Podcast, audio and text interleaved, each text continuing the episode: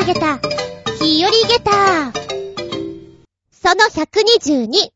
やっと入学式が終わったぐらいでしょうかね。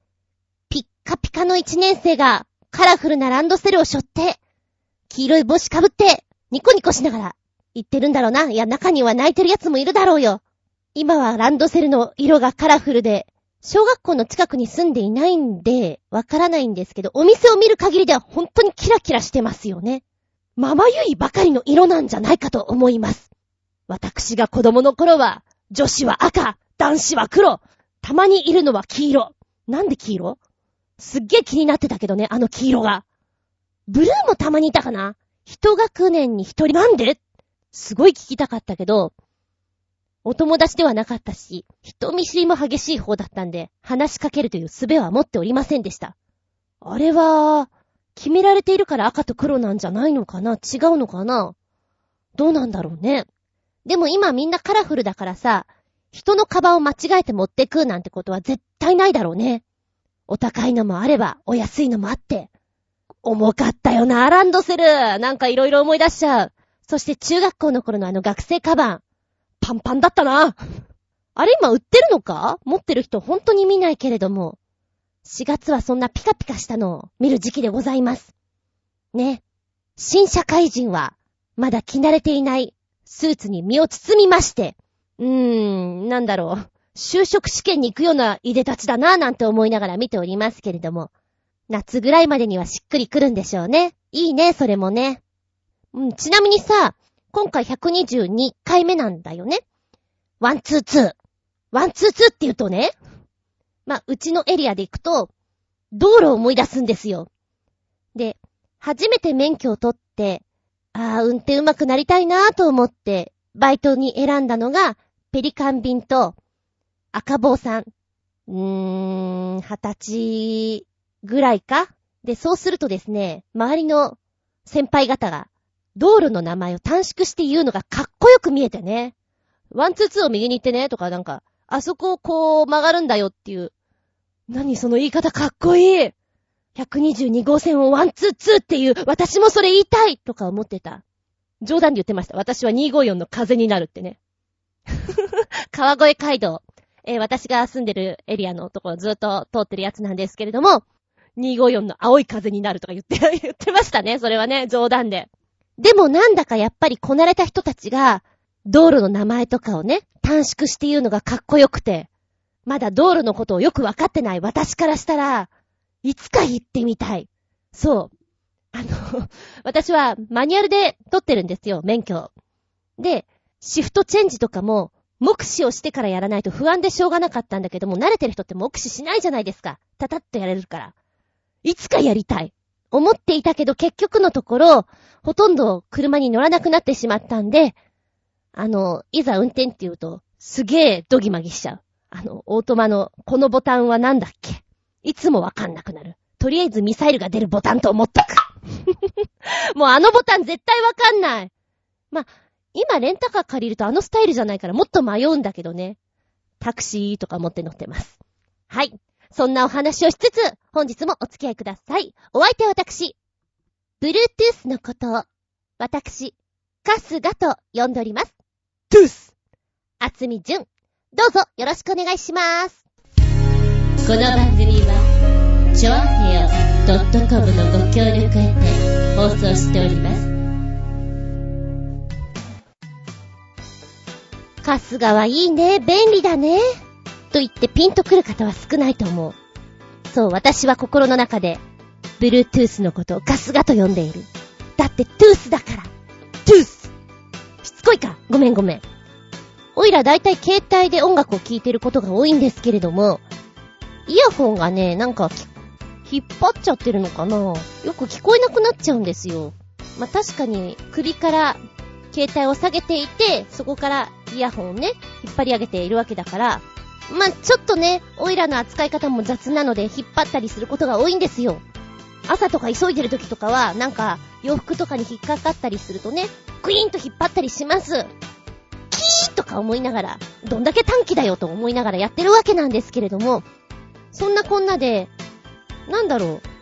3ヶ月に1回ぐらいイヤホンを買ってる気がしてね。うん、でも安いの買ってる。1500、600円。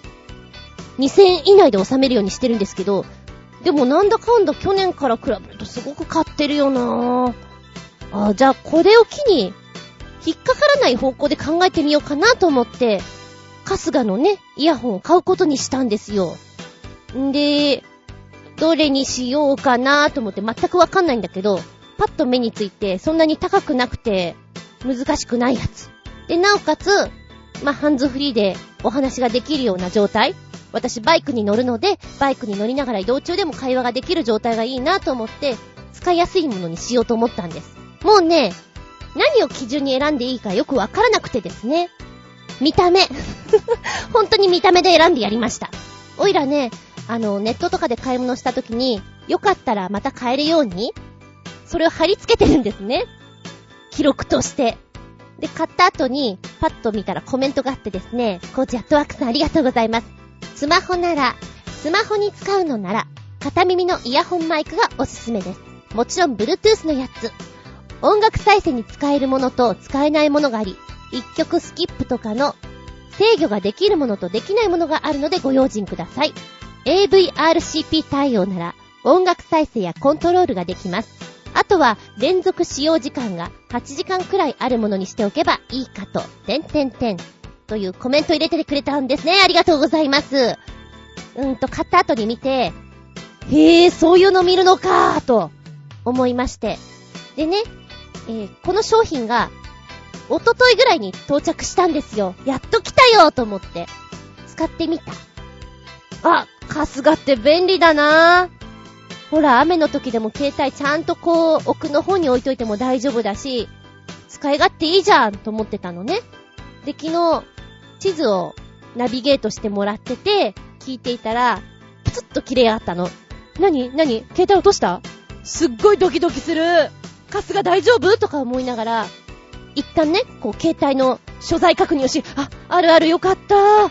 危ない危ない。もうなんかドキドキするわ、いきなりプツって切れると。と思ってもう一回ポチッと押したんですよ。ちょっと流れてきた。よかったよかった。安心安心。またプツッと切れた。あれ？で、もう一回やったら、ちょい流れたんですね。で、1分ぐらいしたら、グッバイって言って、切れちゃったんです。今、グッバイって言った。何これ？もしかしたら充電が切れちゃったの？ちょっと待って、こんなに早く切れちゃうもんなの？びっくりしたね。ここでピーンと来た。あーコージアットワークさんが言ってたことこれか。なるほど。充電が短いとこういうことになるのか。おかげさまで私帰り道、しばらく無音のまんま、あの 耳栓状態で帰りました。なんか切ないね。なんでこんな耳栓状態で帰ってるんだろうと思ったんだけれど、なるほど。充電時間を見とく。じゃないと、長距離行くときに全然これ使い物にならないなと思った。ふむふむ。で、私はもうカスガを持ち歩いていたから、通常のイヤホンを持ち歩いてなかったんですよ。なるほど。通常のイヤホンも持っているべきだなと。改めて一個勉強になりました。あの、カスが便利なんだけどさ、ちょっと私みたいな性格の人はすぐなくしそうだなと思って、怖いなという面もあります。だが、なかなか使い勝手が良くて、便利だなぁと思っております。もし次に買うとき、あれば、うん、そういうところにチェックしよう。と、固く心に誓うずんこでありましたとさ。コメントありがとうね。メッセージタイム。最初のお便り、コージアットワークさん、お邪魔しまーす。らっしゃい。あれ？あれれれれれ？私が何をしている人かお話ししていませんでしたっけ？あれ？えっと、なんて言えばいいんでしょうか。写真も撮りますが、文章も書いてます。そんでもって、広報とか、広告とか、デザインとかの企画もしたり、たまに講師をしたりしています。仕事によって、相手によって、ライターとか、フォトグラファーとか、プランナーとか、ディレクターとか、デザイナーとか、コーディネーターとか、猫の人とか、炭水化物好きとか、呼ばれているようです。友人のカメラニャン、カメラニャンって何？可愛くなっちゃった。友人のカメラマンには、一人プロダクションとか言われてます。でも、プロダクションよりも学校の方がいいです。だって、学校なら卒業できます。私も貧乏を卒業したいです。あ、うまく前回のテーマと繋がった。では、お見事山田くん、座布団山田くん、座布団すみません、山田くんちょっと今いないみたいなんで、自分で座布団持ってきてもらっていいですか？あ、座布団ありますか？ちなみに我が家には座布団はございません。えっと、猫の手形のクッションみたいなのならあります。これでよければお送りしますけど、時間はかかりますけど、うん、多分セルフの方がいいかも。なるほど何でも屋さんと思ってればいいんですね。いや、何してるのかなって思っていました。そっかそっか。なるほど。だから企画とかするってことなんですね。そっか。肩書きもじゃあ色々あるんだろうな。名刺とかも、え、名刺ってなんて書いてあるの？何でもやりますって書いてあるの。何でも受け負います。なんか江戸時代のお仕事みたいだね。うん。ああ、名刺ね。ちょっと見てみたいかもしれません。私昔なんて書いてたかな多分書いてなくて、裏面にこんなことやりますみたいなことをやってたんじゃないかなあの、自分でマネージャー業とかもやってるときはね、こういうこともしますけど、本業は役者で、みたいな。だけど、司会とかもやりまして、みたいな。書いてたかなぜひ今度、名刺ください、名刺。一番最初に猫好きって書いてあったりしてね、面白いかもしれない。うん。でも、あの、コージーアットワークさんを指すときの枕言葉が、その時その時によって違って面白そうですね。私は今はだいたい先生ばっかりなんで役者業で呼ばれることはほとんどなくなっているんですけども、でも、ね、ある現場とか、こう、日部の先生とかには、あのほら、バイク乗る子よ。バイク乗ってる役者さんみたいな。枕言葉にバイク乗ってつきますね。で、昔々高校生ぐらいの時でチャリに乗っていろんな稽古場に行ってる時には、ほら、自転車でどこにでも行っちゃうあの子よっていう。それが枕言葉でついていたような気がします。そっかー、いろいろやってるコージアットワークさん。ね何か作るときに、ぜひ厚みをご利用いただけたらと思います。え、こっそり営業。なんだ、こっそりというか、ちゃっかり営業。貧乏、卒業したいですな。もう一丁、お邪魔します。おこしやす。自転車のペダルが壊れました。なんだか引っかかって回りにくいので、力いっぱい漕いだら、ベアリングが壊れてしまったようです。このペダル、360キロのゴリラが回しても大丈夫とか宣伝していたもので、ママチャリ3台分ぐらいの値段で買ったものです。それが、たった2万4000キロ漕いだだけで壊れるなんて。もっとちゃんとしたペダルを買わなければなりません。うー、ペダル貧乏です。早く、貧乏を卒業したいです。では、ちょっと待って。360キロのゴリラが回しても大丈夫ってそれ、何を根拠に？何の、どういう意味でそういう風に書いてるんだろう。悲しいな。ママチャリ3台分ぐらいっていいお値段だね。うー。え、っていうことはもう、ペダル変えてそれに乗ってるわけだよね。あらあらあらあら、切ないですな。ペダルがないと焦げないもんね。なんかサドルがなくてもなんとかなりそうだけど、いや、ならないけど、あの、ペダルかサドルかって言ったら、ペダルだよね、困るのはね。うん。でもやっぱりどっかに行って、乗ってる最中にパリーンと割れたわけでしょ？でもそのパリーン状態でなんとか、その日は帰ってこれたのかな？それとも応急処置なのかな？テーピングとかしちゃって。頑張れ家まで頑張れなあ外でそういう風になっちゃうから困るよね。替えもなかなか効かないだろうし。あ、それとも、近くの自転車屋さんに行って、お安いやつに変えれば、とりあえずはお家に帰れるのかな？うん。えでもさ、素朴な疑問で2万4000キロって結構だよね、数値的に。だから壊れても文句言えないんじゃないかなって気がするけど、この360キロゴリラ回しても大丈夫ベアリングだったら、それぐらいはクリアできるものなの？どうなの？わかんないけど。まあ、とにかく貧乏になってしまったのはお気の毒様でございます。貧乏な時があれば、そうでない時も、きっと、きっと来るさ。希望です。希望と言っときましょう。やっぱあれかなうわ超貧乏になっちゃったって言って、とりあえず、節制するのは、ご飯のところかな私はそうです。やたらと家にいるようになります。もやしを食べることになります。豆腐をたくさん食べるようになります。ちょっとだけ、貧乏イコール健康です。うん。メッセージ、ありがとう。続いては超新星ひなチョコヨッピーくんからメッセージ。なんか駆け足で足が痛いって？これがつい最近公開されたライブ版のウィナーだよ。ミュージックビデオではよくわからなかったが、最後はこうゴールするのだということで。はい、あの後ですね、えー、っと、筋肉痛は2、3日来ましたよ。治りが遅いんですもん、おばちゃんだから。特に足の裏ね。多分ね、足音とか気にしないような場所だったら足裏にはそんなに来ない気がする。いやー、足が来たわ。でもちょっと面白かった。という、えー、元ネタが、ガチャリックスピンのウィナー、ライブバージョン。えー、もしよろしければ、V を見てですね、ダンサーズ、その場で足踏みというか、駆け足をするんです、もも上げを。さあ、一緒にやってみな、5分ぐらい。パンパンになるから。運動してる人はそんなにならないかも。で、日本人は、とかく下半身に弱いんですよ。なので、結構来るんじゃないかなと思います。で、下半身の筋肉を使うことによって、痩せ体質になるので、やってみな 一言で言っておりますけど、面白いよ。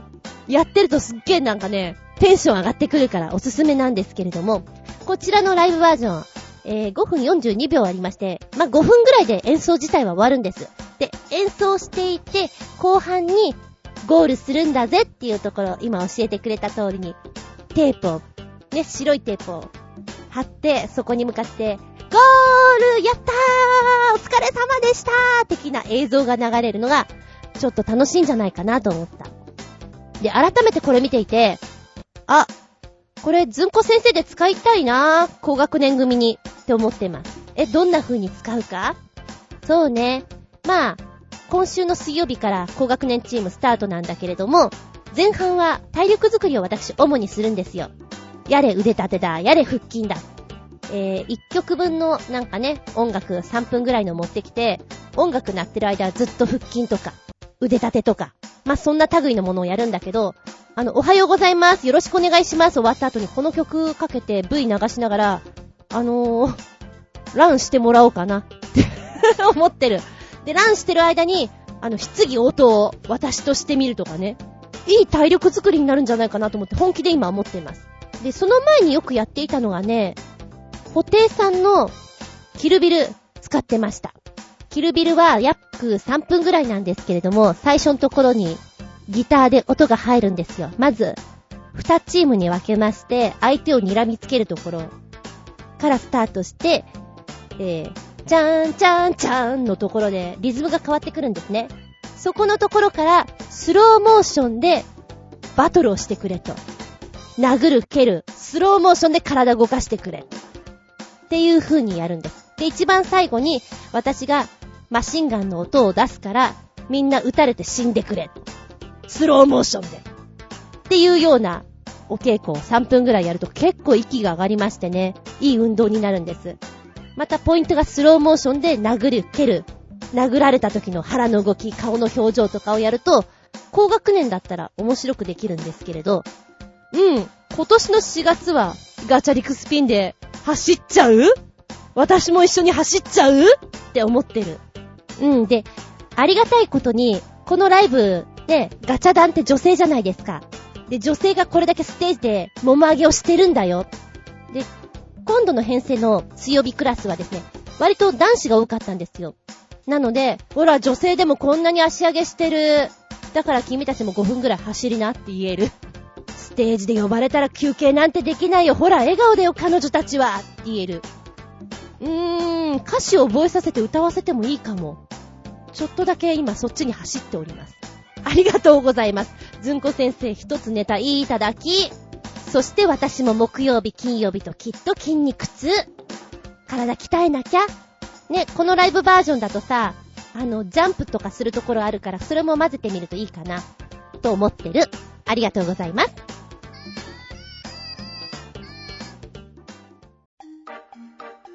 見たら動画？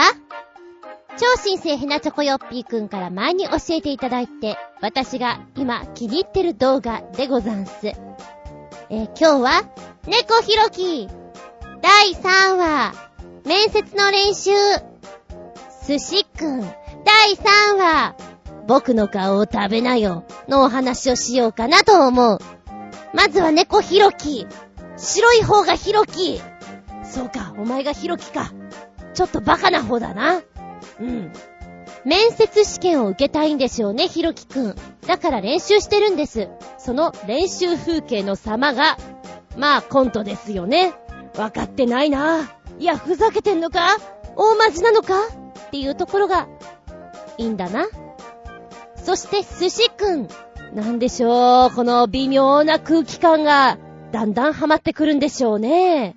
そう。寿司くんは寿司でできてるから食べることができるんだよ。でも、寿司くんは、寿司くんの、えっ、と、寿司格っていうの？人格じゃなくて、なんかその、ちゃんと生きてるわけよ。嬉しい時もあれば、悲しい時もあって、もちろん痛みだってあるだろうよ。そんな寿司くんを食べることができるかい？っていうお話。えっと、これ見ていて、子供の頃アンパンマンの絵本を見るのがとっても好きでした。まあ、必ずと言っていいほど、アンパンマンは、お腹を空かせた子供だったりに食べられてしまうシーンがあるんですね。私が読んでいた時のアンパンマンはとてもでかい、スーパーマンのようなキャラクターっていうのかな、でっかいんですよ。で、さあ僕の顔を食べって言われるシーンがね、あって、まあ、子供の頃はあんまり深く考えなかったけど、ちょっと、こ、こ、こ、怖いよな。どう？で、今、アニメでは、実際顔をガブガブ食べるシーンってあるの？なんか顔が変な形になっちゃったの？を、ジャムパンおじさんがこう、えいって言って、新しいお顔を投げつけるっていうシーンは見たことあるんですけど、かじられるようなそんなホラー的なシーンがあるのかしら？どうなのかしら？って思ってね。寿司くん、ちょっといろんなことを考えさせられた。お腹空いていて、食べるかって言われたらどうだろう。もう極限状態になっていて、もはやこれまで人肉食うかっていうところのレベルに行ったら食べちゃうのかもしれないけど、やっぱ怖いだろうなと思うなうーん。ね、どうでしょう？猫ひろき、寿司くん、ご覧になって、あなたも考えてみて？まあでも、サクッと見てよ。面白いから。私も疲れた時に、夜中とか、猫ひろきとかを見ている。いいぞ。何度でも見たい。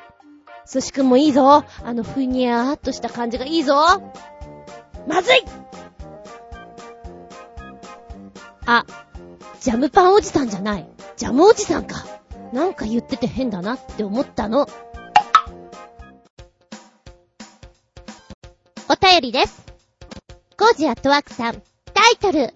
三個一猫展。5月1日から15日まで、銀座の猫専門ギャラリーショップ、シャトンドミューでミニ展、三個一猫展を開催します。これは写真やアートなど、猫をテーマにした作品を3点1組にして表現するという試み。私の他にも写真家や洋画家が参加します。ちなみに3.1組という意味不明なコンセプトとタイトルは私が提唱してしまったものです。また、5月12日にはギャラリーなのに作品を展示せず、ただ猫について雑談するだけだというふざけたイベント、猫集会を洋画家の山下健一郎さんと開催します。シャトンドミューは7月で閉廊してしまいますので、よろければこの機会に遊びに来てみてくださいね。というコメントいただきました。そうなんですよね。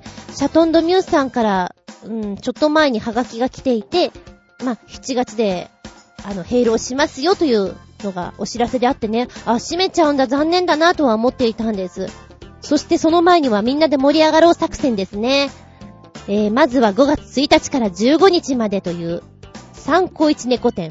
そうか、こういう企画とかいろいろしてるんだものね、なんでも屋さんね。えー、っと、こちらの方に、じゃあ運が良ければお会いできるっていう感じなんでしょうかね。なんでしょうね。なんか意味不明というコンセプトのもとにやると、いろんなことができる楽しみがあって、それはそれで面白いんじゃないかなと思う。なんか最後の段階になって、なんでこれにしてしまったんだろうとかあるかもしんないけど、広がりが持てて楽しいんじゃないかなと思います。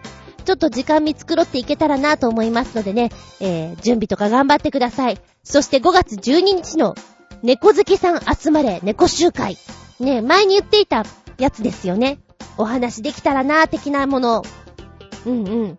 あの、猫好きさんは、猫のお話をしてればやっぱり幸せ。猫を触っていれば幸せ。そんなところがありますからね。このイベントも広がっていくんじゃないのかな？どうなのかな？えー、お聞きの皆さんも、ふらりと銀座の方面に足をお運びのことございましたら、どうぞ行ってみてください。コージャットワークさんは、うん、きっと、しばらく忙しい日が続くね。頑張れ。メッセージありがとうございます。続いては、超新星ひなチョコヨッピーくんからメッセージ。ピラニアがうようよ泳いでるらしいブラジルアマゾン領域の川に生肉を放り込んでみたらこうなった動画です。これ見たら誰もがこの川で泳ぎたくなくなるでちゅー。かっこ笑い。うん。1分ちょいの動画なんだけど、すごいね、彼ら。いや、最初ね、え、そんないるか？と思ったの。で、お肉ポーンと入るでしょビチビチビチビチバチバチバチバチボチボチボチ。え、そ、そんな？そんな？そんな？すっごいなで、あの、肉を放り込んでる人が、どんじゃかどんじゃか入れるんですよ。そしたら彼らもすごいことになっちゃってね。油の中に、お野菜を入れてですね、揚げてる時のようなビチビチ感。バチバチバチビチビチビチビチ、すっごいすっごい。ここまでビチビチしていて、端の奴らとかもちゃんと食べてるのかなって思った。で、もう一つ思ったのが、なんかここに放り込むよって言われたらものすごい拷問だよなと。どんなことでも、知らないことでも吐かなきゃいけなくなるような、そんな状態だなと思ったね。一つの刑に、これ値するんじゃないかなと思ったね。お前、あのこと喋らなかったらここに落とすぞと。今だったら、落とさないです。もうなんかその様を見せられたら、あることないこと喋ろうかと思うね。いや、前も話したかもしれないんだけど、これで痛めつけられたらものすごい拷問だよなっていうか考えちゃう人なの。痛いよな、怖いよなとか。だから大根おろし器とかさ、そういうの見ると怖いのよ。別に先端恐怖症じゃないよ。だけど、やっぱこれでスリスリゴリゴリされたら辛いなみたいなのと同じ感じで、このピラニアちゃんがいっぱいいるところに、まずはですね、デモンストレーションで、あの、お肉をドサッと入れて、じゃあまあこんな感じでね、お前、どうだ？あのことをちゃんと話すかと。話すんだったら入れないで済む。が、しかし、話す気がないんだったら、まずは片足から入れてみようか、みたいなね。怖いよー、もう、そんな拷問されたら怖いよー。いろんなことを考えながら見てみた。アマゾンは怖い。怖いよ、ピラニア。ね、食われたくないよ。っていうことを、あの、この短時間に見て思いました。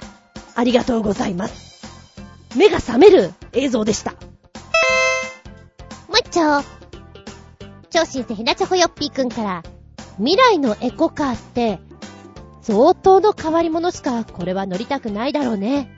斬新さだけは認めるけどね、かっこ笑い。はい、タイトルだよ。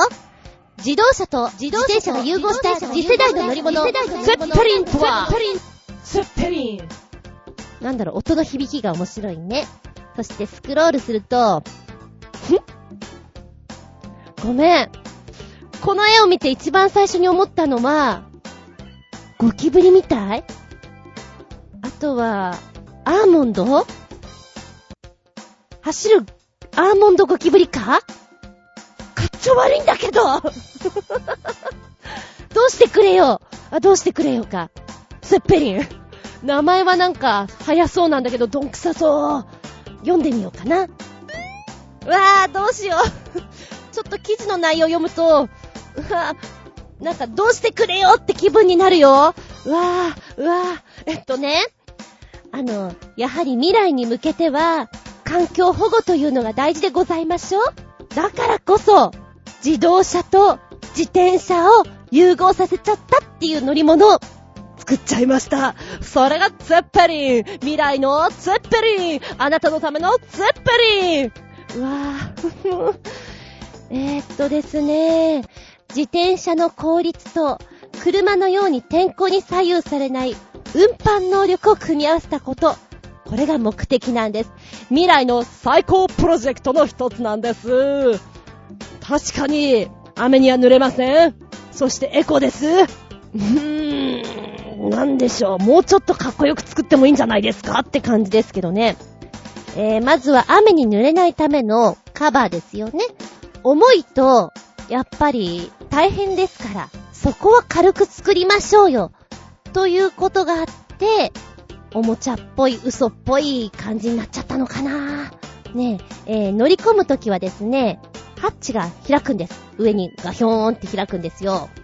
そうすると、チャッチー内部が見えてくるんですけれど、えーと、ちなみにツェッペリンのホイールは自転車のホイールに近い感じで、うん、やっぱり重くではなく軽く作ってるんですね。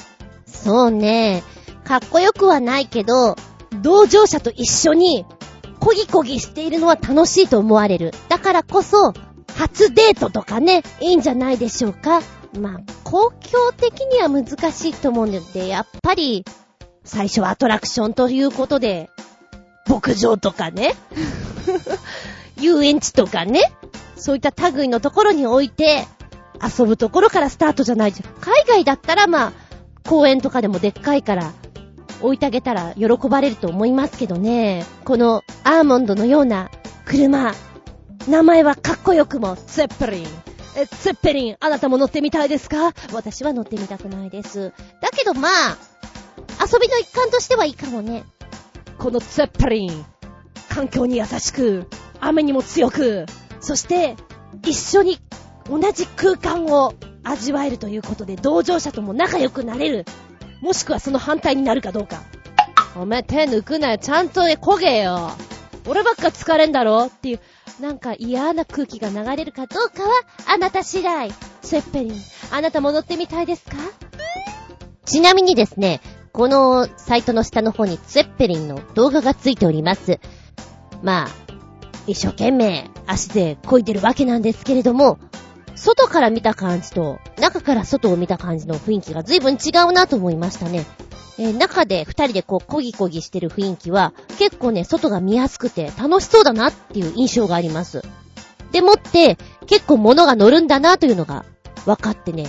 あ、動画を見るとちょっと良さが、垣間見えてくるなと思いましたね。うーん、いろんなもの出てくるね。面白いなぁ。ちょっと気分盛り上げた？ゴキブリくん。あ、ごめんごめん。ツェッペリンくんでした。ありがとうございます。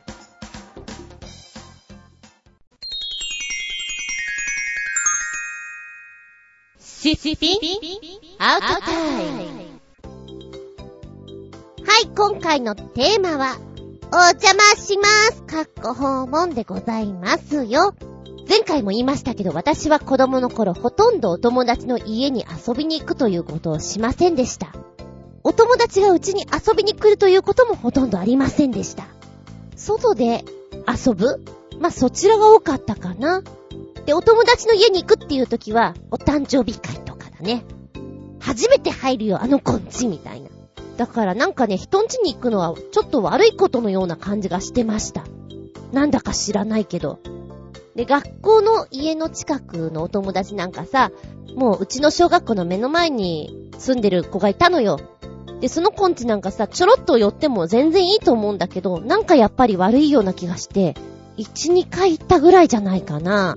で、割と仲良くしていた子のお家でも、うーん、その子んちは、割と頻繁には行ってたような気がするけど、10回以上行きましたかって言われたらそんなに行ってないんだよね。もっと行っててもいいじゃない？行ってないんだよね。まあ、お隣の子の家は多少行ってました。でも、お家の中に入って何かをするというわけでもないんですよね。ちょっとおやつ取ってくるから待っててって感じで、あの、庭先で待ってるとか、で、実際小学校高学年ぐらいとかになって、班でさ、なんていうの、自由研究じゃないけど、何か課題をやったりするときに、お友達のお家に集まって何かをするとかっていうのはあったんですよね。誕生日会のための発表の出し物をみんなでやるとかさ、そういう練習をね、人形劇の練習とかお友達の家でやるとか、そういう時に行くことはありました。もちろんうちにも来ることはありましたけど、遊ぶという意味合いではなかったんですよね。うちは特にしつけが厳しいというわけではなかったんですけども、あの、ちゃんと挨拶をしないと、やっぱり、あの子の家はどうなのかしらね、的なことは、言う感じでしたね。で、うちは、母親がいなかったんで、家政婦さんがいたんですよ。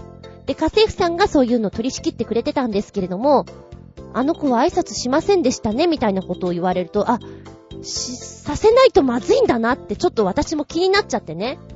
だからお友達が来た時に、お邪魔しますって言って、お邪魔しまーすはい、よくできました。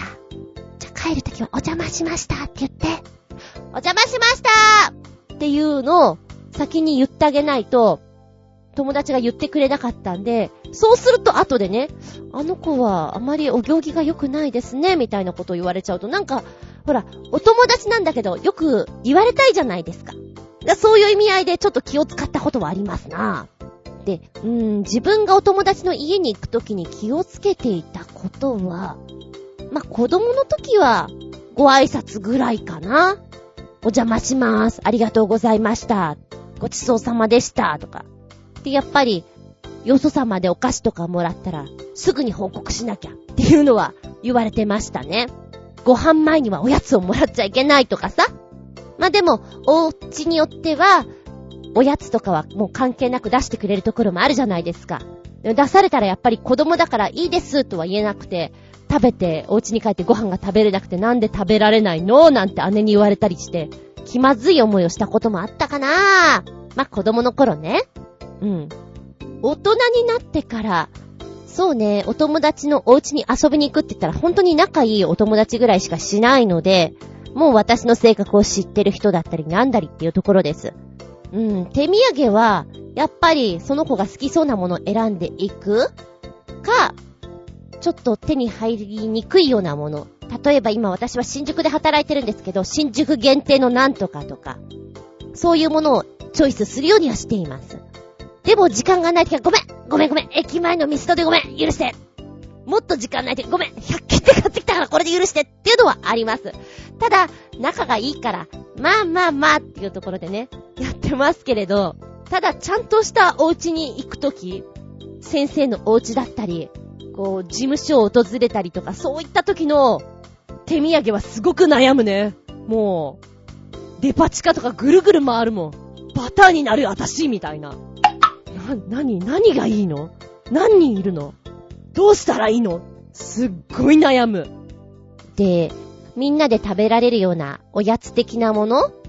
で、ちょっと気の利いたものとかがいいんだろうなぁなんて思いながら見てますけれど、うーん、楽屋見舞いだったり、ちょっと皆さんがその場でね、食べることができるようなもので喜ばれるもの何かな？まあ、ずっと疲れてるだろうから甘いものかな冷たいものかなとも思ってたんで、この間聞いてね、ああ、そういうの嬉しいかもねって思ったのは、バナナ。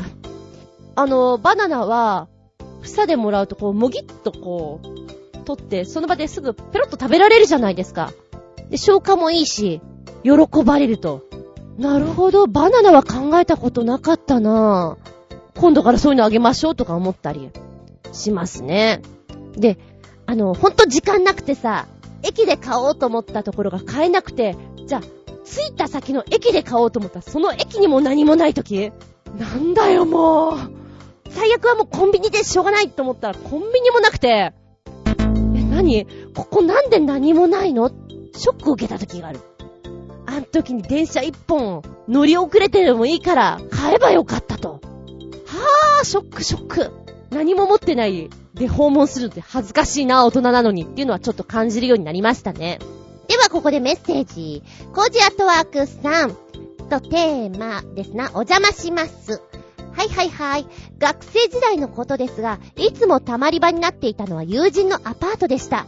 これが原宿駅から徒歩5分、裏原のさらに奥にある古風な建物で、どこへ行くにも便利なので、みんなしてありがたーくお邪魔していました。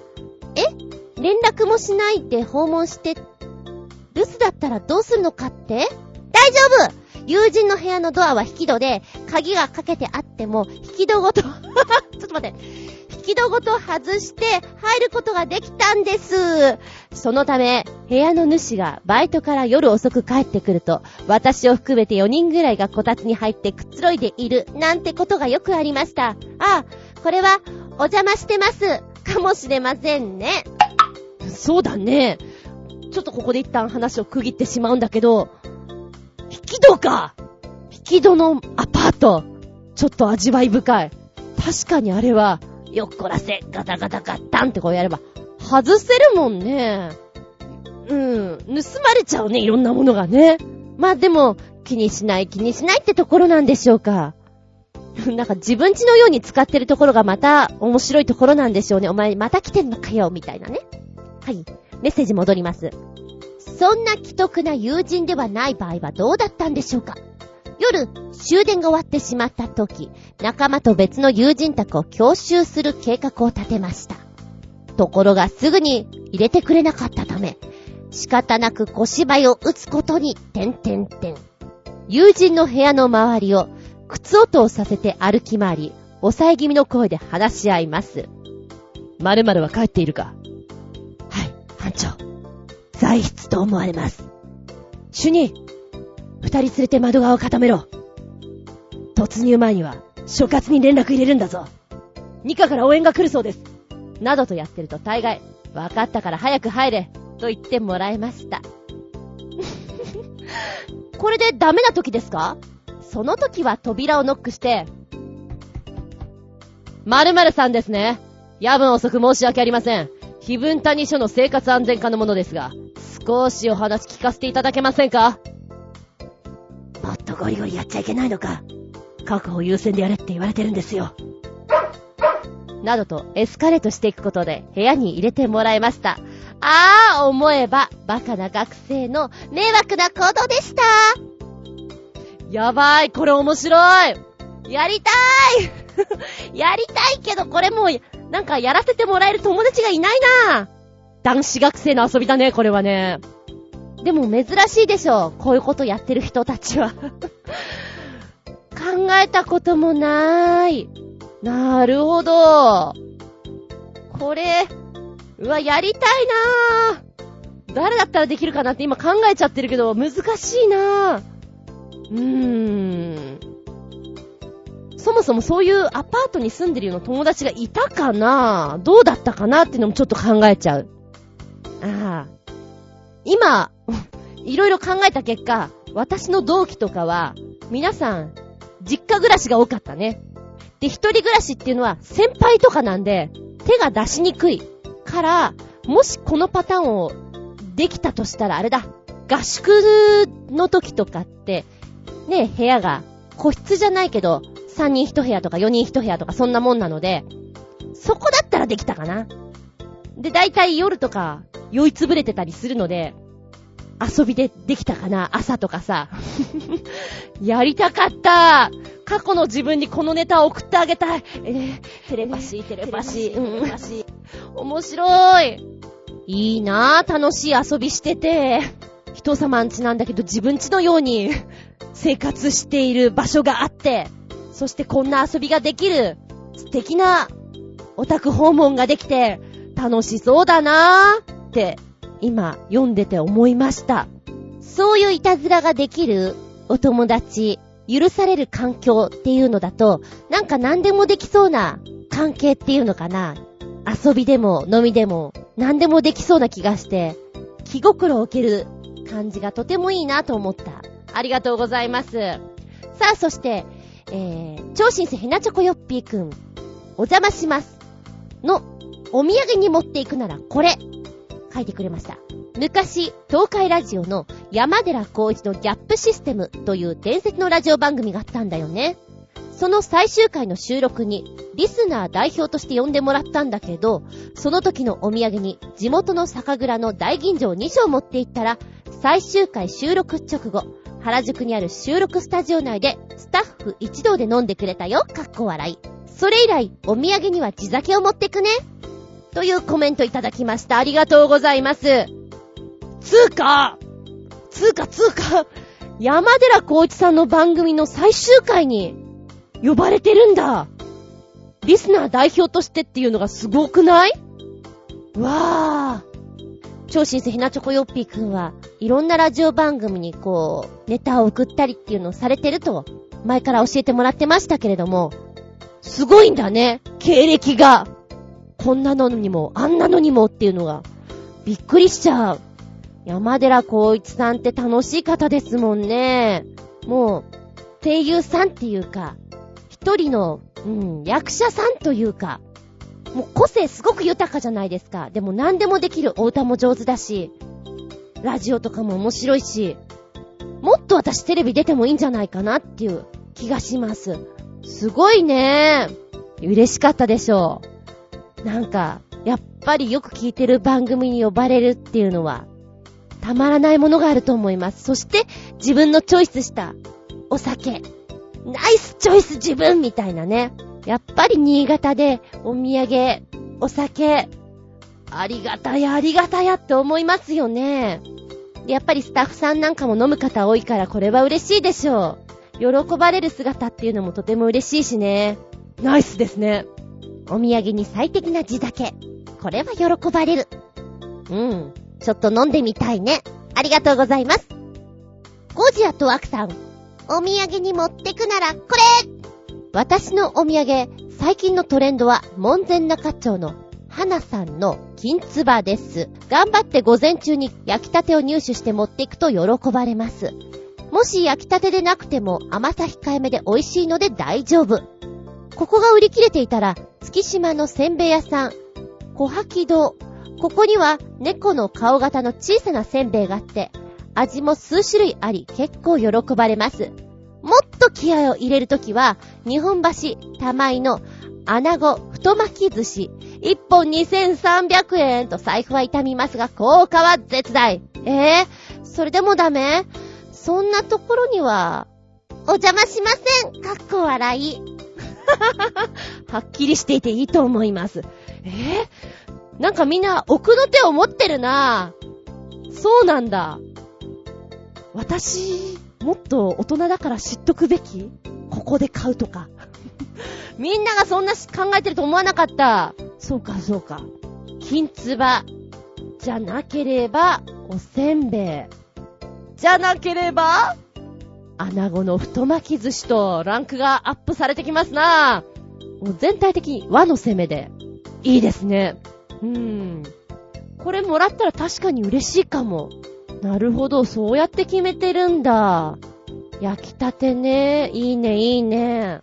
えー、じゃあ、おいらもデパートの地下をぐるぐるぐるぐるバターになるほど、回る必要ないのかなここっと決めて、そこを一押しするべきなのかないや、全然東京じゃないんだけど ズイカのおせんべいが好きです。おせんべいっていうか、あられっていうか。ああ、それこそ新潟県ですよね。好きなんですよ、ズイカの、あられ系が で、東京では買えるところが少なくて、あのー、喜ばれるんです、あれは ので、買ってくんですよ。でも、銀座かな？私が行くエリアでよく見つけられるのが。なんでそこでワンサカ買って、もう、あげるんですけど、自分家にも欲しくて、それはもう袋をね、山のように買ってきますよ。あの口当たりが好きなんです。シャクシャクしてて。あ、今、小吐堂さんの猫のあられのやつ、見つけた。うん。かわいいかも。なるほど。見つけるの上手だなぁ。くそー。私、もうちょっとちゃんとしたものを探そうと思います。はい。えー、そして、もう一丁、おまけの毛。お邪魔してたまげたなぁ。コージャットワクさん。大きな公園にいる猫を撮影した時のこと。モデルの猫が茂みに入っていくので、ご一緒して茂みの中に入っていくと、そこには周囲から見えない小さな空間がありました。猫の隠れ座敷といった感じで、これはいいと、次々に猫の後をついていったら、三つ目ぐらいの隠れ座敷で、サテン地のセーラー服を着たお姉さんと、カメラを持ったお兄さんが、肌色率の多い撮影をしている最中にお邪魔してしまいました。何かのお店の撮影だったようで、思わずすみませんと言うと、先方も、あ、いや、すみません、と頭を下げられました。そそくさとその場を退散しましたが、さすがに遭遇した時はたまげました。あ、でも猫はそもそも服着てないからこっちの方が上手を言ってたのかも？だー、これ恥ずかしい。あの最初のくだりはいいね。まるで、トトロに会えるみたいじゃないですか。キララかと思ったら、縦地のつるんとしたセーラー服を着たお姉さん。そして、何？この撮影会。恥ずかしい。確かにそれは、いやいやいや、すいません、すいません。いや、こっちもすいません。ってなるよね。なるなる。その空間が変な空間だったんだろうな。お互いに、あん時はたまげたなって言ってることでしょうよ。なんか、面白いたまげた話持ってるじゃないですか。えー、今私こういうの浮かばないけど。超新星ヘナチョコヨッピーくんの、お邪魔して、たまげたなぁ。まあ、よくある話だが、彼女の住むアパートなどに初めて行った時、彼女の部屋が足の踏み場もないゴミ屋敷風だったのにはドン引きしたな。僕が行っても全く片付ける気もないんだよね。大学の同級生の部屋もすごかったので慣れてたんだけど、女性でこれはひどいなぁと思ったよ。かっこ笑い。まあ私が思うに、結構、女性はズボラが多い。と思う。で、割とそれに慣れてしまう。で、外に行くときだけは割とこう、小綺麗な格好してお家に行くと、えへーっていうのは、あるある。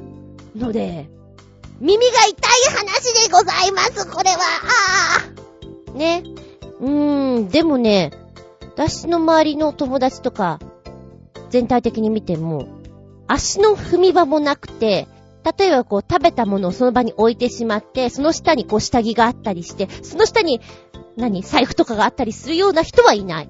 よくテレビとかでやってる片付けられない人って、もうどこに何が置いてあるかわからない状態で、それが何層にもなってるっていう人、いるじゃないですか。ああいうタイプではなくて、本当に散らかってるんだなっていうのは見ますけど、うーん、うん、うん、うん、あの、この、どこに何があるかわからない、ベルトの下に靴があって、靴の中にはお菓子が入っててとか、あれはちょっと、大変でございますなと思う。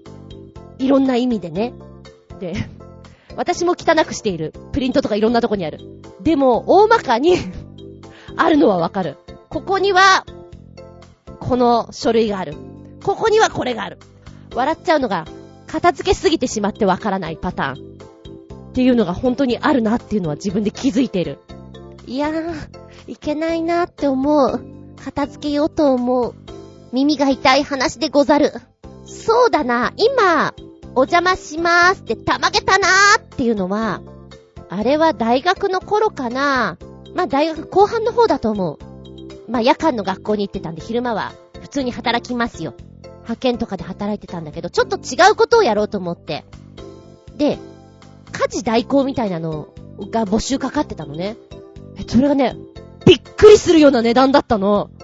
今思うと、何？これ絶対健全じゃないなっていう値段だったと思う。でもちょっと面白いから行ってみようと思って、えー、っとね、あれはね、荻窪とかあっちの方だったんじゃないのかなそんなに金持ちエリアじゃなかったんですよ。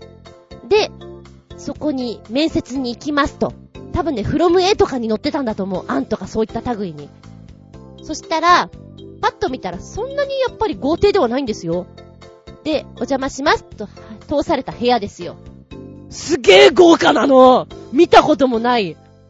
何このソファー盛り上がってんだけどって座るところがさ、お尻がこう、収まるところとか凹んでんじゃん。そういうのがなくて、全部モコモコしてんのよ。何このマハラジャが座るような椅子は何なの？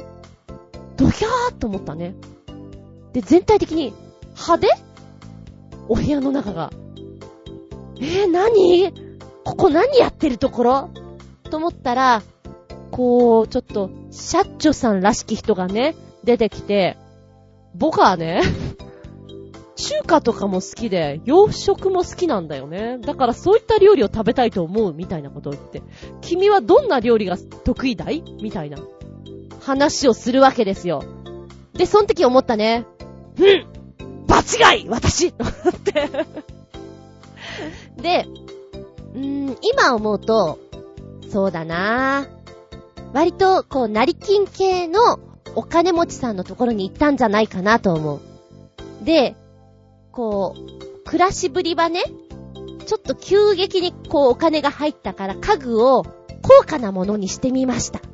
だけど周りは追いついていません。でも、ちょっとずつ今から高価にしますからよろしくどうぞみたいな感じをすごく受けまして、そのちぐはぐさ具合と、えー、だったらフロム A じゃなくてもっとちゃんとしたところで募集かけなよって思ったね。あの、シェフ頼みなよって思ったね。いろいろ感じながらも、うわぁ、ぶったまげた。こういうお仕事もあるのか。いやいや、いかがわしい、いかがわしいと思って、そそくさと帰りましたとさ。あれはぶったまげたね。お見せできないのが残念です。なんでしょうね。こう、昔のドラマとかに出てくる金持ちの家の家具が狭い部屋にある。そのちぐはぐさ具合。おそらくあそこに通っていたとしたら、旦那様と呼ばされていた。うん。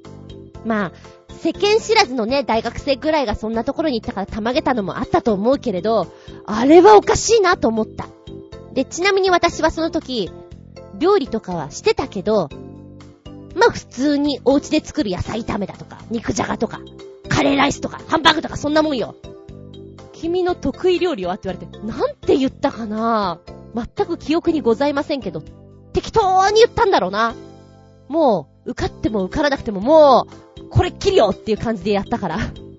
まあ、あれはあれで楽しかったな。うん。遠い目。あれはたまげたお話でした。そうね、お邪魔します。気を使うこと。逆に気を使わないでもいける家。いろいろあると思う。よく電話をしてるお家のお母様がとても怖いという評判の家があります。いや、ありました。まあ割とその子とは仲が良くてですね。夜中とか結構電話してると必ずお母さんが、いい加減にしなさいって遠くで怒ってる声が入ってきて、じゃあごめん、お母さん怒ってるから切るね。っていうエンディングなんですよ。で、その子のうちに遊びに行くときに、お母さん帰ってくる？怖い？大丈夫？ドキドキしながら、その子んちに行くんだけど、結構ね、お母さんとか帰ってきても、思っている以上に優しいんですよ。あれ？なんか、違うじゃん。もう怖いかと思ってドキドキしたよ。いらぬドキドキを感じながら、その場にいた記憶はありますね。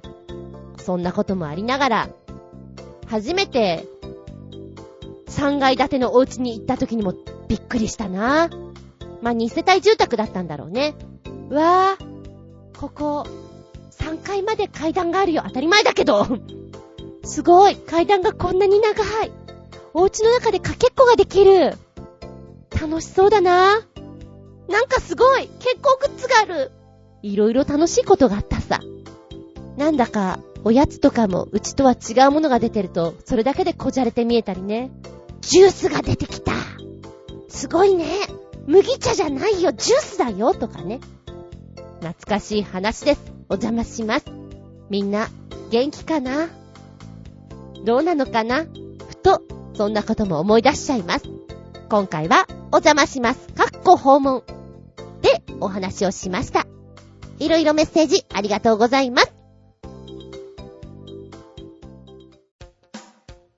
そんじゃまあ、お便り行こうか。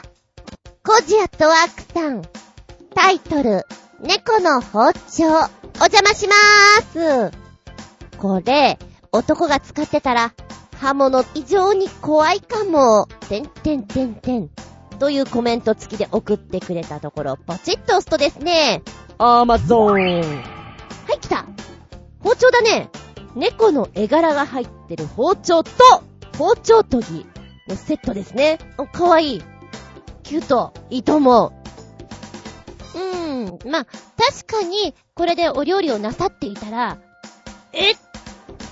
なんかすごくキュートなもので切ってませんかって。気にはなるよね。でもそのギャップが面白いとは思うけどな きっとこういうのってさ、買う本人、使ってる本人の気持ちなんだよね。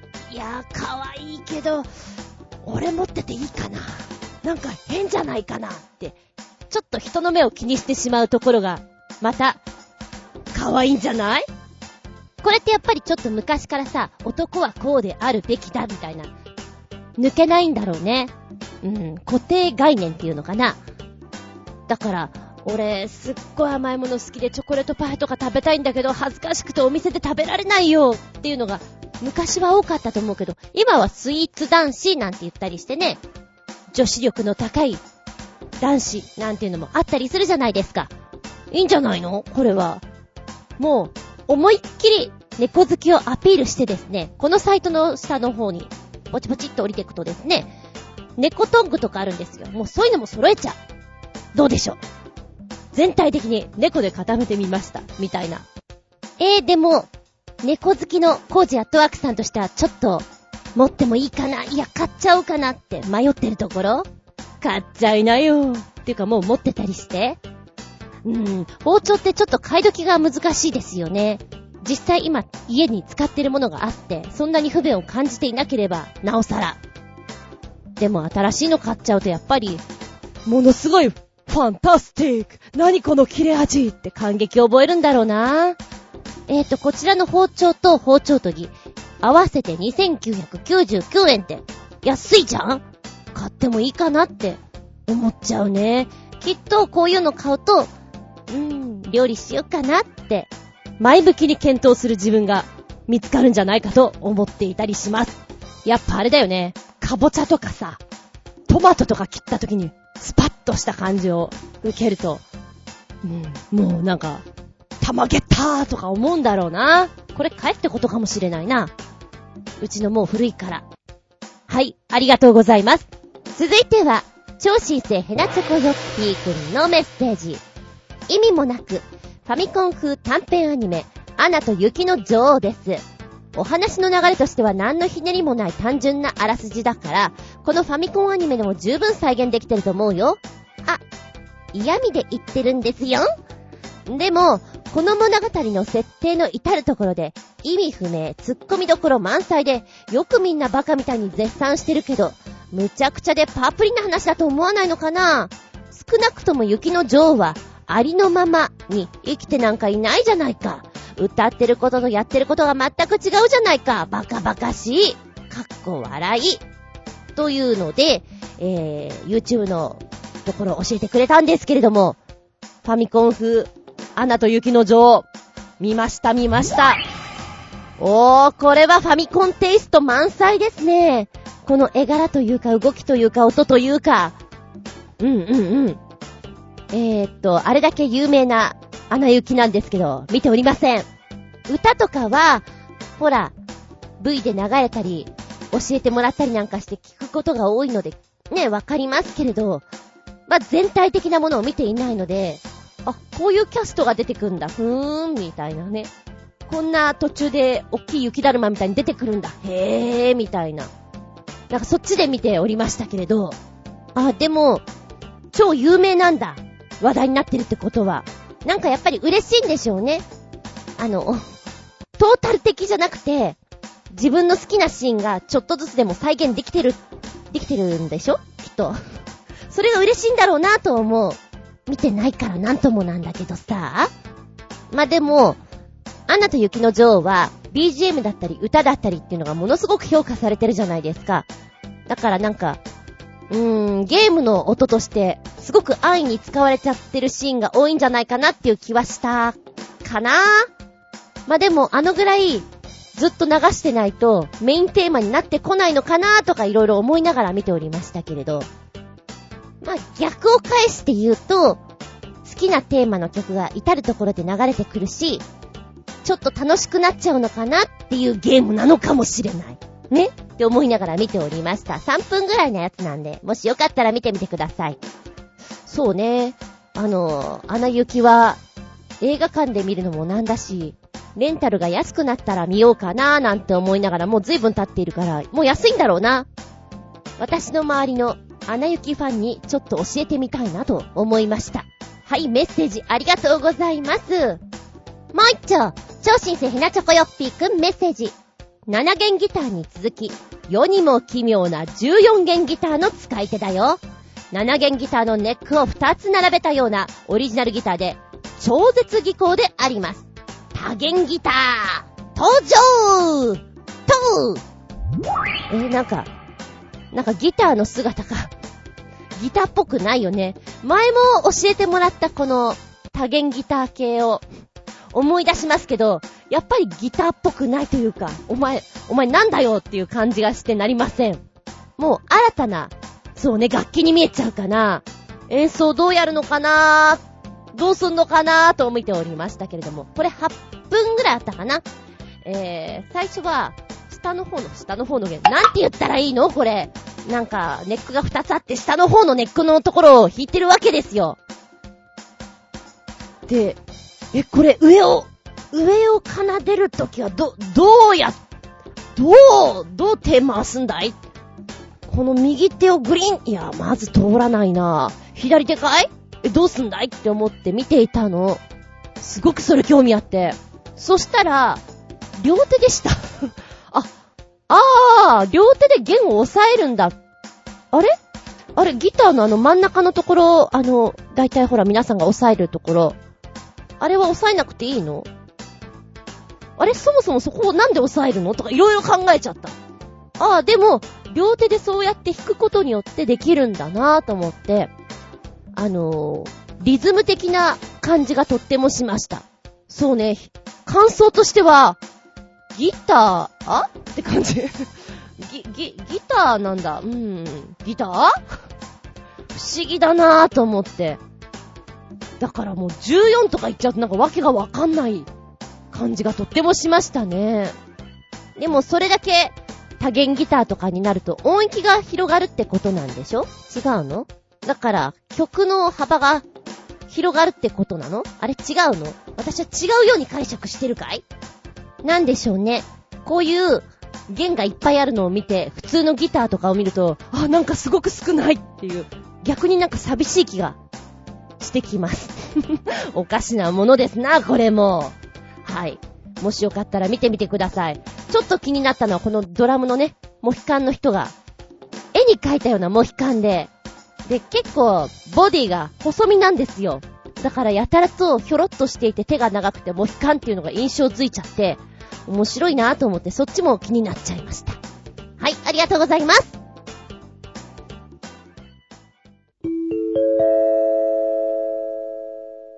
ただいまより、ずんこ先生のレッスンを開始いたします。ずんこ先生の本作り。はい、ご無沙汰、ずんこ先生の本作り。3月の、うん、発表会ですね。1、2年生に何をやらせようかなと思ったところ、そうだ、和物をやろう。女の子にはテーマをラブでやってみようと思って、1、2年生の女の子に浴衣や着物を着てもらっての作品になります。すんごい可愛かった。ただ、難しかったかなとは思います。タイトルは、思い人。二人の姉妹のお話です。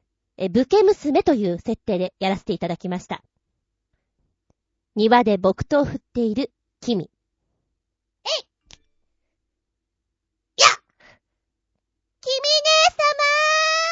姉様君姉様たまちゃん、廊下を走るなんて行儀が悪いですよ。あ、ごめんなさい。えっと、げ、玄三郎様は？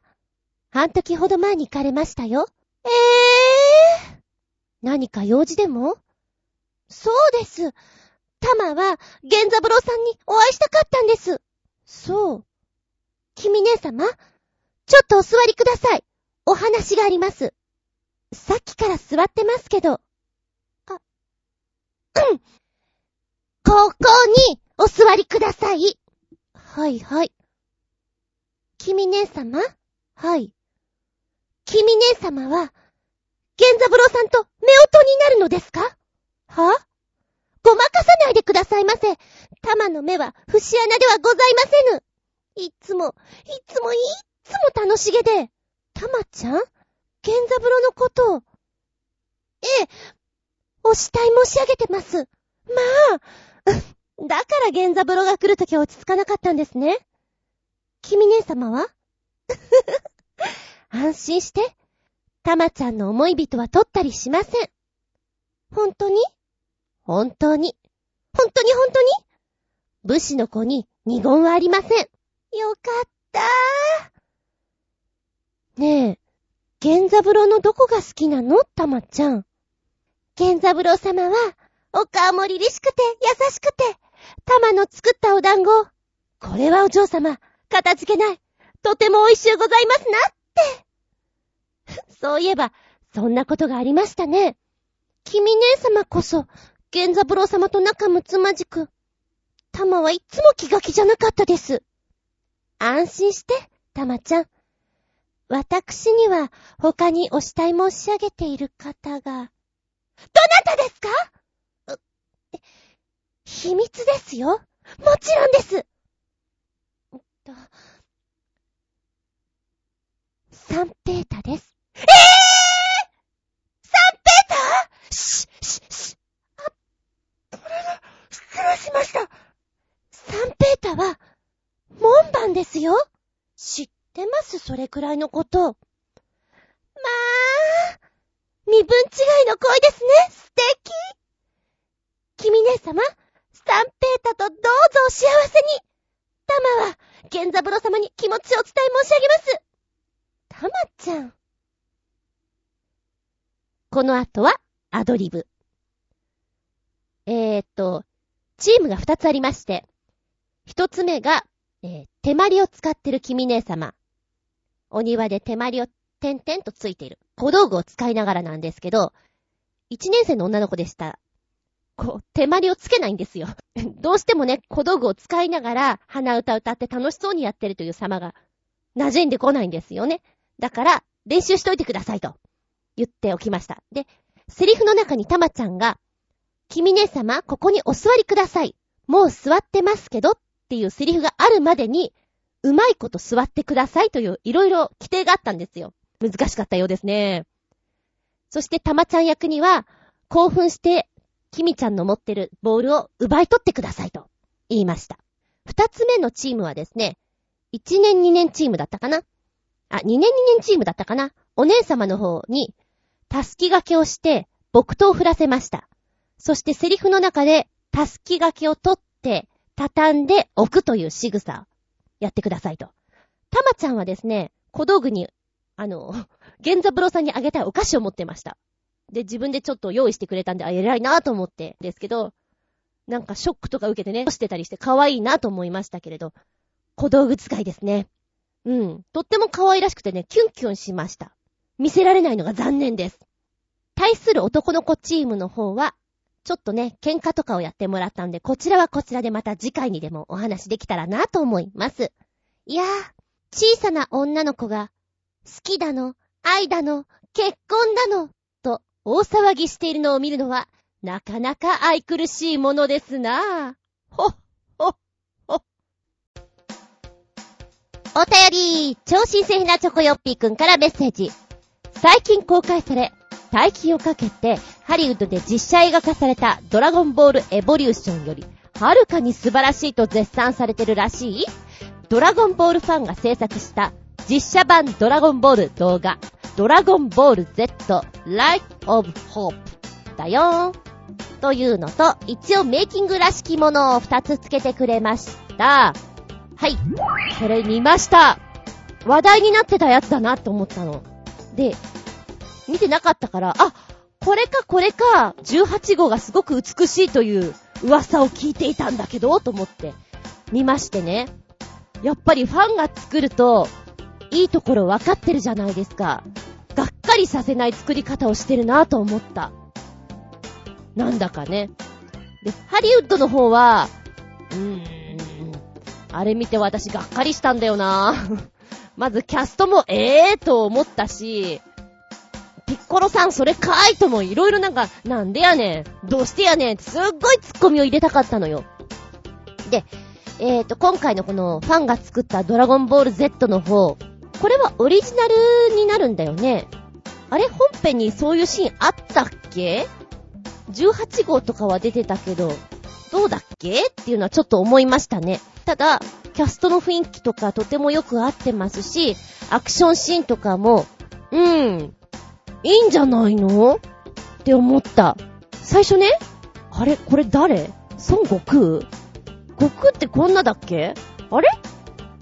いや待ってあの話ってまず誰が出てたっけってか、君誰だ紫の。トランクスかあれトランクスちっちゃかったっけ？いや、大きくなかった？どうだっけ？あの、ちょうど私もアニメを見ていた時期が、ここの時にね、あんまり見てなかったんですよ。で、ある程度大人になってから、ドラゴンボール Z はいいよって言われて、再放送をちょっと見たぐらいのところかな。だから、ちょっとね、うろ覚えが多くてですね、こう、今、作品を見ながら、もしかしてこれってブルマスさんだよね？あれ？話どうなってんだ？っていう、ちょっと辻褄が合わないところもありつつ、もしかしたらオリジナルストーリーになってんのかなとも思った。でもこれ、見たいなって思ったよ。上手に作ってるし。で、メイキングの方見たらさ、ワイヤーアクションとかすごくやっていて、かっこいいね。やっぱり、憧れたね、ワイヤーアクションは。やるときなかったけれど、いいなと思った。で、サイヤ人からスーパーサイヤ人に切り替わった時とかチャッチくなっちゃうんじゃないのと思ったんだけど、そんなに変じゃないしね。私的には、よく作りましたっていう感じがとってもします。うん。絶賛されて納得だなというところでしょうかね。他のキャストも見たい。クリーンと 難しいな、あの辺はな。天津飯とか、チャオズとか、どうなっちゃうんだろうなっていうのは見たいです。ぜひ、続きを、ね。そう思いました。ありがとうございます。今なんか楽しかったもん、見てて。もう一丁、超新星ひなチョコヨッピーくんからメッセージ。何の意味もないが、世界で最も高価な車ランキングだよ。まあ、悔し紛れにはっきり言っちゃうと、こういうレーシングカーを意識したような車って、走ってみるとすぐにどこか故障したり、破損して壊れます。つまり、持ってるだけのステータスシンボル的な車ばかりで、こんな車で長距離走ってはダメです。かっこ笑い。ほほほ、どんなのが出るでしょうか今さ、高額な車ランキングって言ってたじゃない？車って本当に高いじゃん。どこまで高いんだろうと思って、今ポチッと押したわけよ。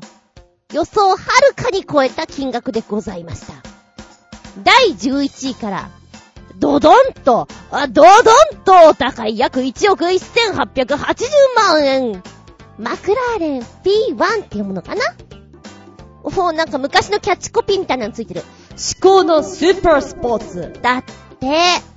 でもね、今、写真が出ていて、悪くないかなっていう感じがします。私結構車は、お好みはっきり分かれてしまうんですけど、この子は嫌いじゃないかもです。あ、なんか、おもちゃのミニカーとかによくあるタイプの形に見える。ごめんね、失礼なこと言ってたらさ。これはでも車好きさんが見てたら楽しいサイトなんだろうな。第9位が、フェネシーベノム GT。約1億1880万円。あキャッチコピーみたいのが、1000馬力オーバー。ごめん、こっちのね、なんか、コピー見てる方が楽しいな。まあ、10位とは同額なんですけどね、っていう書いてある。あ、これ面白いかも。購入者、まあ、オークションで落とした方にはですね、特典といたしまして、ヘネシーのテストドライバーによる講習がサーキットにて受講できる特典がついてるそうです。やったね !1 億1880万円で、このテストドライバーの講習が受けられる。それ嬉しいのかな？うーん。まあ、でも車好きだったら嬉しいのかな？でもこういうの買いそうな人ってさ、乗る楽しみより、眺める楽しみのが強いんじゃないかなって勝手に思ってるけど、どうでございましょうか？はい。第8位、デンマーク製スーパーカーは意欲的。全部 ST1 だって。うーん。もうなんかね、このキャッチコピーがなんだかよくわかんないです。でも面白いからよしとします。約1億2900万円です。ちょっと、ごっつい感じがしますな。うーん。お顔のあたりが、なんか、メタルな感じ。変身しそうな感じがちょっとします。第7位。フェラーリの頂点は、世界の頂点フェラーリラ、フェラーリ。約1億4000万円でございますよ。うーんと、こちらなんですけれども、あの、欲しい方は、世界中から1000人以上という購入希望者が殺到してるんですって。そんなに欲しいんだ、これ。うーん、まあ、限定と言われるとどうしても欲しいんでしょうね。限定は499台。微妙な数だなぁ。なぜ500とかに区切らない？何か意味があるんだろうか。まあ、あるからやってるんだろうけどね。不思議。そうね、これはもう、フェラーリって感じなんだけど、なんか、つるんとしたフェラーリ。なんかね、曲線がすごく強調されてるフェラーリかなっていう感じがします。第6位。CM でもおなじみ。風の神降臨。なんかかっこいい言葉がついちゃってるけど。バガーニ・ウアイラ。約1億4000万円でございます。あー。あのあれだ。扉がシャッキーンって上の方にパカーンって開くやつなんだ。これかっこいいと思えないんだけどなぁ。風の神。神という名前をついてるけど、なんかどうかなぁ。ってちょっと思っちゃう。これ最高速度370キロも出るんだ。速いね。すごく速いね。なんか、新幹線ってこんな感じ？もっと出る？よくわかんないんだけど。とにかく速いっていうのはわかる。でも、この車乗りたいかって言われたら、ちょっと好みではないですなと言っとこうか。私的にはな。はい、続けて第5位。バッジがなければ、ステルス戦闘機というキャッチコピーがついてますけれども、ランボルギーニ・レベントン、約1億7200万円でございます。えーっと、こちらも、限定なんですね。あー、なんか潰された車的な感じがする。風の抵抗力をこう、なるべくこう、感じさせないような、ペタッとした。速そうだよ。速そうだけどなんか、ずいぶんペッタリンだなっていう感じがありますなはい。第4位。最高速度は440キロ。ケーニセグ1。んーこれなんて読むの？よくわかんない。ケーニセグ11って読むの？そんな変な読み方あるかな？こちらお値段が約2億1600万円です。えー、っと、これ生産台数は6台で、こんなこと書いてある。自殺志願者がすでに予約済みだって。えー、あまりにも早くて、計測不能なほどなんですって。よくわかんないね。そんなもの作っちゃったんだ。いや、なんかね、この写真見てるとそんなに速そうに見えないんだけれどな。もっこりした感じがする。だけど速いんだ。へぇー。この言葉を考えてる人ちょっと面白いぞ。はい、第3位。もはや理解不能の W 型16気筒。ブガッティビロン。約3億6700万円。え？ーこれは早いの？早いっていうか、レトロな感じがすごくする。なんでしょう？いきなりなんかね、今までは、早いぞ、すごいぞ、ぺったりんだぞって感じだったんだけど、なんか、あれ？昔に戻っちゃった気がすんな、この子に関しては。不思議な感じです。えー第2位が、3億円超えてでも大ヒットの予感。お名前が、ライカンハイパースポーツ約3億6700万円でございます。アラブのスーパーカーなんだ。へえ。あ、この子はちょっと、ずいぶんなんか、くの字をイメージした。ごめんね、私変な表現の仕方するんだけど、こうちょっとね、滑らかな曲線は曲線なんだけども、クッとこう、お腹のあたりが持ち上がった印象を受けますね。靴のような、そんなイメージも受けます。早そうだな。この子は。特徴的だな、このドアの雰囲気が。で、当初では、こちら7台の生産予定だったんだけど、世界中から100件以上のオーダーが入ったということなんですって。で、大半はアラブ周辺の方だったんじゃないでございましょうかなんて話がちょっと載ってます。やっぱり、セレブの方々って高級車に乗ってるのがステータスですから、なんだか知んないけどこういうのをお持ちになりたいんでしょうね、とは思いますね。そして第1位は、豪邸の購入をキャンセルしてでも欲しくなる、ランボルギーニ・ベネーノ、約4億3200万円。高い。高いよ高価すぎるよこの車だけど、車好きは欲しいんだえー、えー、あれ ?1 位だけど、あれ？ちょっとこれ、えー、なんか変じゃない？あれ、今まで見た中でも、特にこの子はあんまり好きじゃないデザインだなはー。顔が嫌い。顔がなんかね、気に食わない顔して嫌がるぞ。まこんなの好みだからね。あの、好きな人は好き。いいんじゃないかなとは思いますけど、おいらは好きじゃないみたいです。そして動画の方もあったりするのでね、もしよろしければ見ていただけたらと思うんですけど、私みたいな車に詳しくない人間でも、このキャッチコピーを見てるとなんだか、ツッコミがあってね、面白いです。ほほー。で、値段ははーん。あ、そうですか。みたいな、こう、自分の中とのやりとり。ちょっと面白いんじゃないかな私の中では今気分盛り上げたです。はい、ありがとうございます。お高い車よりもお安い車。安い自慢がやっぱり庶民は好きかもしれないな、なんて思ったよ。元気でソング、やる気でソング。元気でソング、やる気でソング、取り残し分より、超新星ひなチョコヨッピーくんおすすめガールズバンド。ガチャリックスピンね。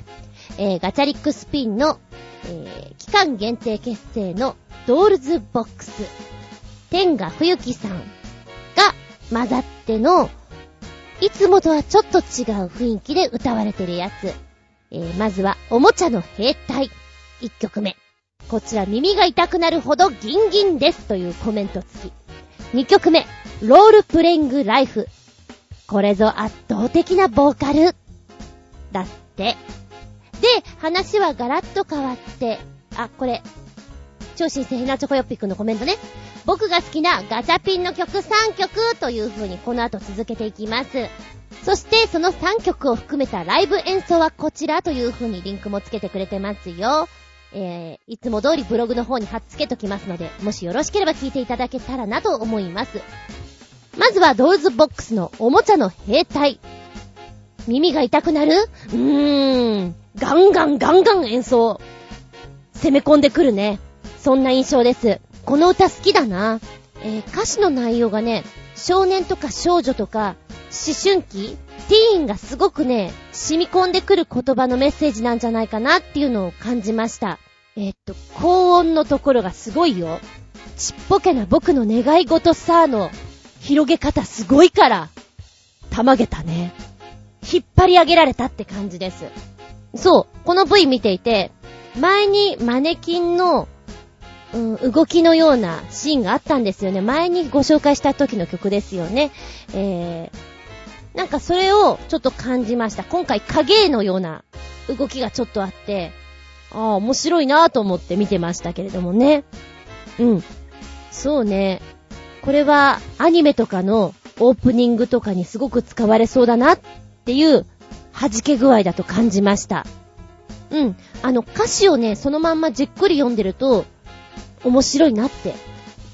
2曲目、ロールプレイングライフ。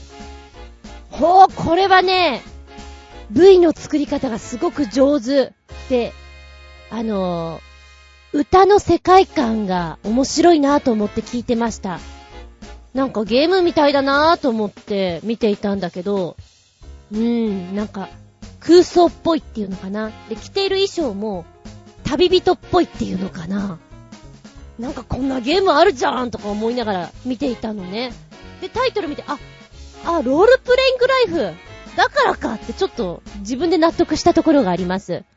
で、歌詞の中にね、もし魔法が使えたら、そんなこと言ってるところがあって、あー、なんかぴったりだなー。いいじゃない。この V の作り方面白いなーと思って見てました。サビのところがいいねー。うーん。この砂漠のような雰囲気がまた合ってるじゃないと思っておりました。森の中で演奏するのもちょっと面白いよね。仲間たちと出会うみたいな空間もいいんじゃないかなと。ナイス演出。そんな風に見ておりました。はい、そしてですね、すごい残念すごい残念なんだけど、昨日まで見れていたのよ。えー、教えていただいた、話はガラッと変わって、僕が好きなガチャピンの曲3曲という風につけてくれたのがどれも見れなくなっている。えー、っと、弾丸ビートとかつけてくれたんだよね。あと、ボンバーガールは覚えてるんだ。面白いなと思って、聞いていたから。あと一曲なんだったっけ?で、とりあえず、ごめんね、もう一曲が思い出せないんだけれどさ、あの、その3曲を含めたライブ演奏がこちらという方に入っていますから、申し訳ない。こちらで聴いていただけたらなと思います。あの、弾丸ビートの歌の声質がこう混ざっていく感じとかがすごく面白いなと思ったし、そうそう、今思い出した。あの、ちょうど今ね、ライブバージョンの方見てたんだけども、ボンバーガールが、知らない人多いと思うんだけども、私が子供の頃にやっていたアニメで、ダーティーペアっていうのがあるんですよ。女の子二人で、難事件とかを解決していくんだけれども、なんかあの余計なことをしてしまって、例えば、車一台壊れれば、まあ良かったなっていうレベルの事件が、ビル一つ、山一つ壊してしまうくらい、デンジャーな奴らだなっていう、そんなアニメがあったんですね。このね、ボンバーガールはそれをすごく思い出した。導火線に火をつけてとか、その歌詞の具合がね、あのアニメ好きだったんだよな、私な。そんなの思い出しながら見ました。ライブバージョン、えー、ガチャ団の激しい動き、そして、クマちゃんの足元、ご覧になってみてください。うーん、タイミング逃してごめんなさい。でもそんな時もあるさ。はい、そして今回メッセージいただいたやつの方も行こうかな。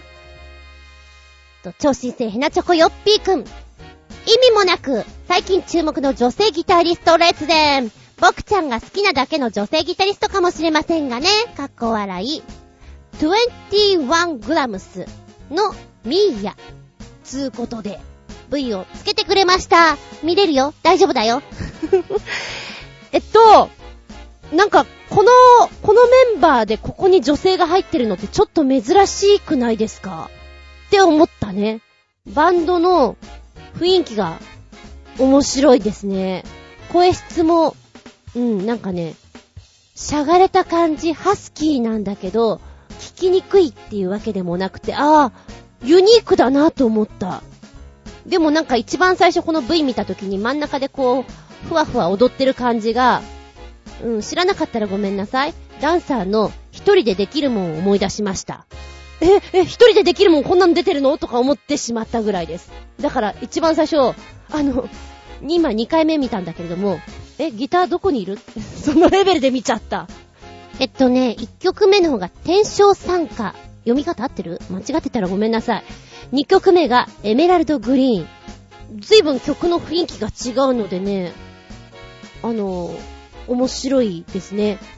私は1曲目の方が、なんか、ガッツンガッツンしてて好きだなっていうのは思いますけど。あと髪型も、ミーヤさんアップにしてる方が可愛いね。で、2つ目のエメラルドグリーン。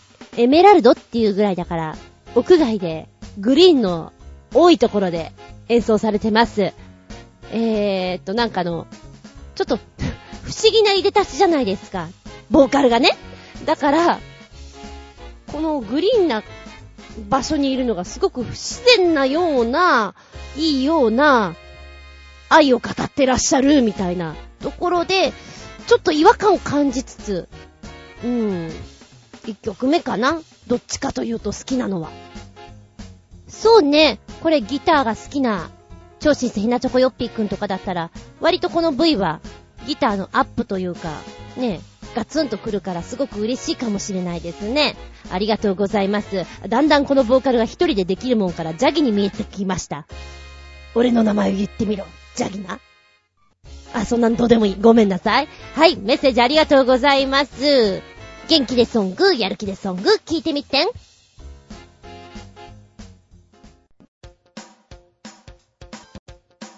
お便り、コージアットワークスさんからです。タイトル、戦え、のレンジャー。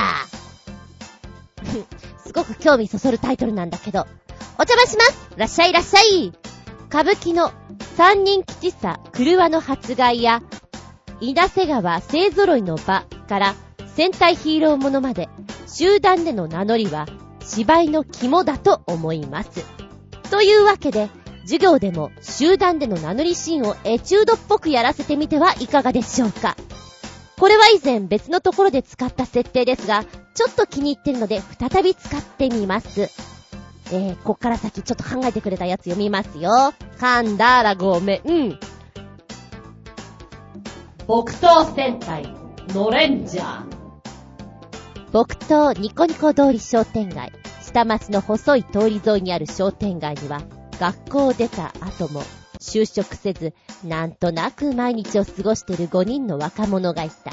どうせ実家の店を継ぐのだからと、手伝いもせず、商店街の喫茶店、喫茶に集まっては、ぐだぐだ過ごしていた彼らだった。しかし、廃校となった小学校の跡地に、巨大ショッピングモールが建設されることになり、商店街に廃業する老舗が続出し始めた。平和でぬるい日常を壊す敵、シアッター。5人はこの凶悪と戦う戦士、ノレンジャーとなったのだ。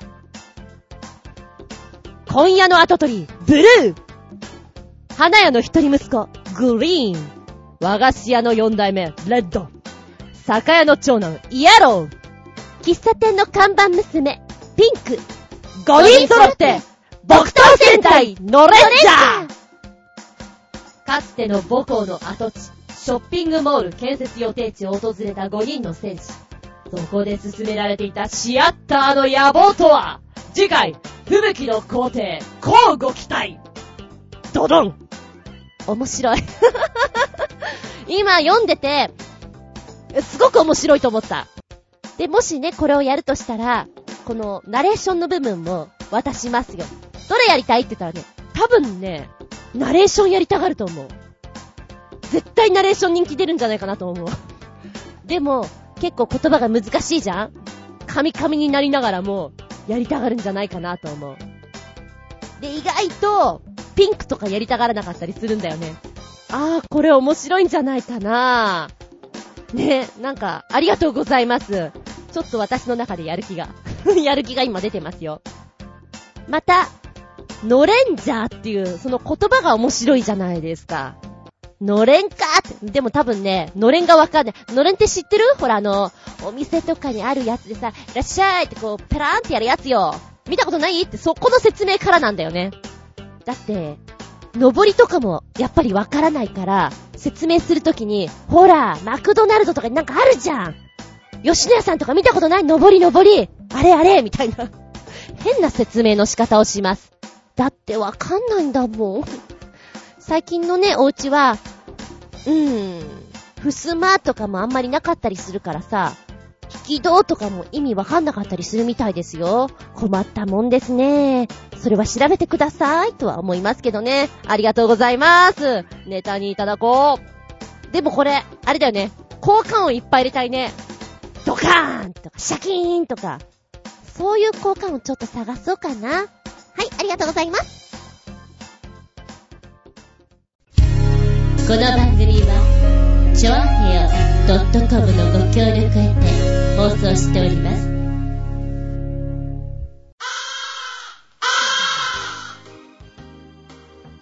はい、本日も長々とお付き合いありがとうございます。次回は4月21日、下駄123でお聞きいただけたらと思います。テーマは、毎日やること、丸。そうね、習慣だったり日課だったり、毎日やること、ノルマ的なものって決めてるもの。そのお話をしていこうかなと思います。例えば、毎日やること。1日5分でもいいから読書をする。とか、毎日、歯を磨く。それは磨いてください。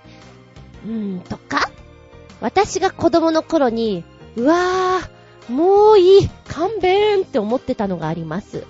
それは、ヤクルト。毎朝毎朝届けられるヤクルト。冷蔵庫の中に溜まってくヤクルト。飲んでも飲んでも減らないヤクルト。もういい。あれは本当にもういいなぁと思った。でも、毎日来るから毎日ノルマ。最終的には溜まって溜まって、ストップしてっていうのを繰り返していったような気がします。でもこの間ね、えー、ヤクルトさんがいたんで、みるみるくださいって言ってみるみるもらったの。すっごい久しぶりにみるみる飲んだんだけど、なんか懐かしくもとても美味しかった。あの四角い水玉模様。ミルキーなやつとヨーグルト味があるんだってね、今は。ミルキーなやつがすごく美味しかった。いやー。ヤクルトはでもノルマだった。毎日やること、丸。これが今回のテーマですよ。とお便りは、チョアヘオホームページからお便りホームぴょーんと飛んで、そこからお送りくださいませ。パーソナリティブログの方にコメント残しでも構いません。えー、私のブログ、ズンコの独り言の方にもメールフォーム用意してございます。多分、1日遅れぐらいで出るかな。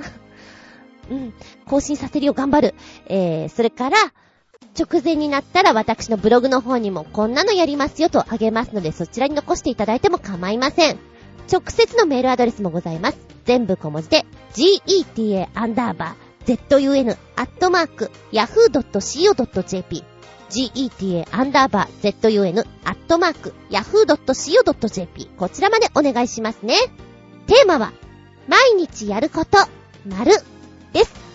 では次回は4月21日、日付が変わる、その頃に、お相手は私。なんか、昨日から私の部屋に虫がいるんですけど、今も天井にくっついてるんですけど、いつまで奴はいるんでしょうか窓開けてるんだから外出てけよ、お前よ。家賃取るぞ、こら。と思ってます。あつみじゅん。見舞い、聞く舞い、話す舞い。ずんこの話も、もうおしまい。さよならさよならさよならなんとなくなんだけども、私今 iPhone を使っておりまして、文字入力するときには、ローマ字変換の方を使ってるんです。でも、割と皆さんローマ字変換じゃなくて普通にフリックの方を使ってるみたいなんですよね。で、私フリックね、全然打てないの。おばあちゃん並みなの。笑っちゃうぐらい打てなくて。で、ローマ字変換のが文字いっぱい打つじゃないですか。だけど、こっちの方が早いんですよ。でも、この間ね、両手打ちのフリックに変えると、パソコンいらずでとても早く入力ができるんだよっていうのを見まして、え、だったらチャレンジしてみようかなと思ったの。で、今、アプリで、フリックファンというのを落としてですね、気が向いた時とか、1日1回とか、トライするようにはしてたんですよ。